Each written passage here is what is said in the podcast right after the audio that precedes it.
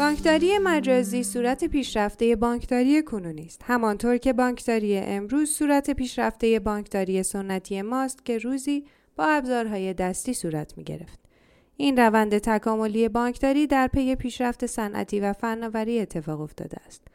در کل سبک زندگی مردم، مراودات و معاملات آنها تغییر کرده و بر میزان معاملات آنلاین و خریدهای مجازی اضافه شده است.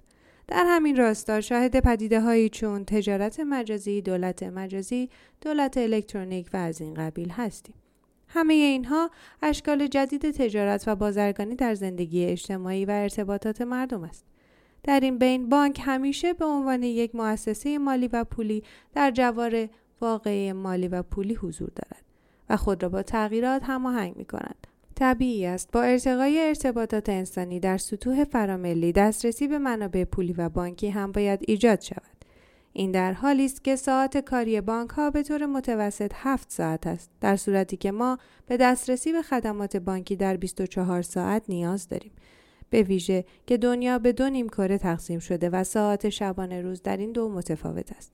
در چنین شرایطی بانک باید توانمندی ارائه همیشگی خدمات پولی و بانکی را داشته باشد و در نتیجه این باید هاست که ایجاد بانکداری مجازی در کنار بانکداری عینی ضرورت دارد. ضرورتی که مستلزم ایجاد فناوری‌های مختص آن است. ایران هم از این قاعده مستثنا نیست و بر مبنای همین اقتضاعات حدود 10 پیش بانک آریان آغازی بر این دستاورد در کشور بود. استنباط من این است که در سالهای 1389 و 1390 که بحث بانک‌های مجازی در ایران مطرح شد، تامین امنیت سیستم به اندازه امروز ممکن نبود یا تصور بر این بود که بانکداری مجازی اسبابی برای فرار مالیاتی و پولشویی به شمار می‌آید و در کل امکان اعمال کنترل‌های امنیتی و نظارتی لازم بر سیستم وجود ندارد. در نتیجه بانک مرکزی دغدغه این را داشت که نتواند نظارت کاملی بر عملکرد بانک‌های مجازی داشته باشد، به عبارت دیگر ابزار نظارتی را در اختیار نداشت. توجه داشته باشید ایجاد بانکداری تماماً مجازی کار ساده است، اما نظارت بانک مرکزی بر آن کار ساده‌ای نیست. هرچند بانک مرکزی امروز به سامانه‌های پرداخت، نظارت و سامانه‌های یکپارچه مجهز شده و با گذشت نزدیک به 10 به تدریج این ابزار را به دست آورده است. البته همچنان نقاط ضعفی باقی است. به طور مثال دست کم در احراز هویت مشتری فناوری لازم در سامانه‌های بانکی برقرار نشده است. اگرچه امضای دیجیتال مورد پذیرش است، اما باز هم برای احراز هویت مشتری و ثبت اثر انگشت یا مردمک چشم نیاز به حضور فیزیکی در شعب وجود دارد. البته اقدامات محدودی برای رفع این مسئله برداشته شده که در نهایت همه اینها نشان از این دارد که به تدریج شرایط برای بانکداری مجازی در حال فراهم شدن است و بانکداری کشور می‌تواند در آینده نزدیک در 2 صورت عینی و مجازی به فعالیت ادامه دهد. در همین حال به اعتقاد من ایجاد بانکداری مجازی به هیچ وجه به معنای حذف کامل شعب نیست و این اتفاق هیچگاه رخ نمی‌دهد. حتی در آمریکا که پیشرفته‌ترین اقتصاد الکترونیکی دنیا را در اختیار دارد، شعب بانکی حذف نشدند.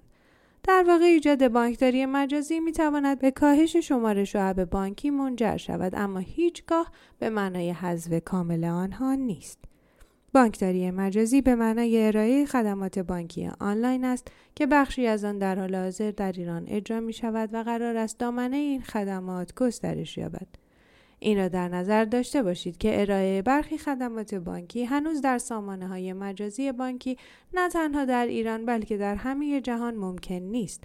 خدماتی از جمله قراردادها، مشارکتها، سرمایه‌گذاریها، امور مربوط به واردات و صادرات، در کجای دنیا ما شاهد بانکداری 100% مجازی بوده ایم.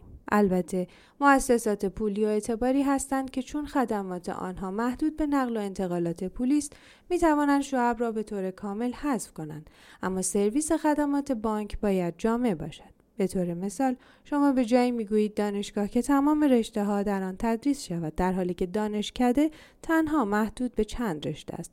بنابراین بانکداری مجازی دانشکده است، نه دانشگاه. سنجی دریافت و پرداخت و چرخه پول شکلی متفاوت دارد. در سطرهای قبلی به موضوع کیف پول الکترونیکی اشاره شد. در همین زمینه از حدود 10 سال پیش بسترهای راه‌اندازی کیف پول الکترونیکی را فراهم کردند که از 3 سال پیش جدی‌تر و فراگیرتر شده است، اما در اجرای آن توفیق زیادی ایجاد نشده است، چرا که رگولاتوری یا به عبارتی بانک مرکزی در این زمینه بسیار منفعل رفتار کرده و به جای فراهم آوردن زمینه‌های توسعه و رشد این خدمت، محدودیت‌هایی را وضع کرده که به عدم توفیق این پروژه منجر می‌شده. و چند روز قبل بعد از چند سال انتظار ضوابط صدور کیف پول الکترونیکی را منتشر کرده است که نه تنها محدودیت ها را رفع نکرده بلکه همچنان ابهامات زیادی را به همراه دارد. در چنین شرایطی و با وجود عدم چابکی نهاد تنظیم مقررات، موفقیت نئوبانک‌ها در ایران جای تردید دارد. هنوز ضوابط پرداخت اعتباری آنلاین، احراز هویت آنلاین برای افتتاح حساب، صدور چک الکترونیکی و از این قبیل به تغییرات عمده نه تنها در بخش تنظیم مقررات بلکه در بخش قانونگذاری نیاز دارد. لازم است در وهله اول قانون بانکداری بر اساس اقتضاعات روز اصلاح شود و سپس زمینه‌های حرکت به سوی بانکداری نوین و نئوبانک فراهم آید و در عین حال بانک مرکزی با همفکری فعالان این حوزه هرچه سریعتر نسبت به رفع محدودیت‌ها، ترسیم مسیر شکلگیری و حرکت نئوبانک‌ها اقدام کند. شکلگیری شیوه جدید بانکداری منطبق با نیازهای مشتریان شبکه بانکی با استفاده از ظرفیت‌های در دسترسی که صنعت فناوری اطلاعات در بازار پولی ایجاد کرده است، اجتناب ناپذیر است.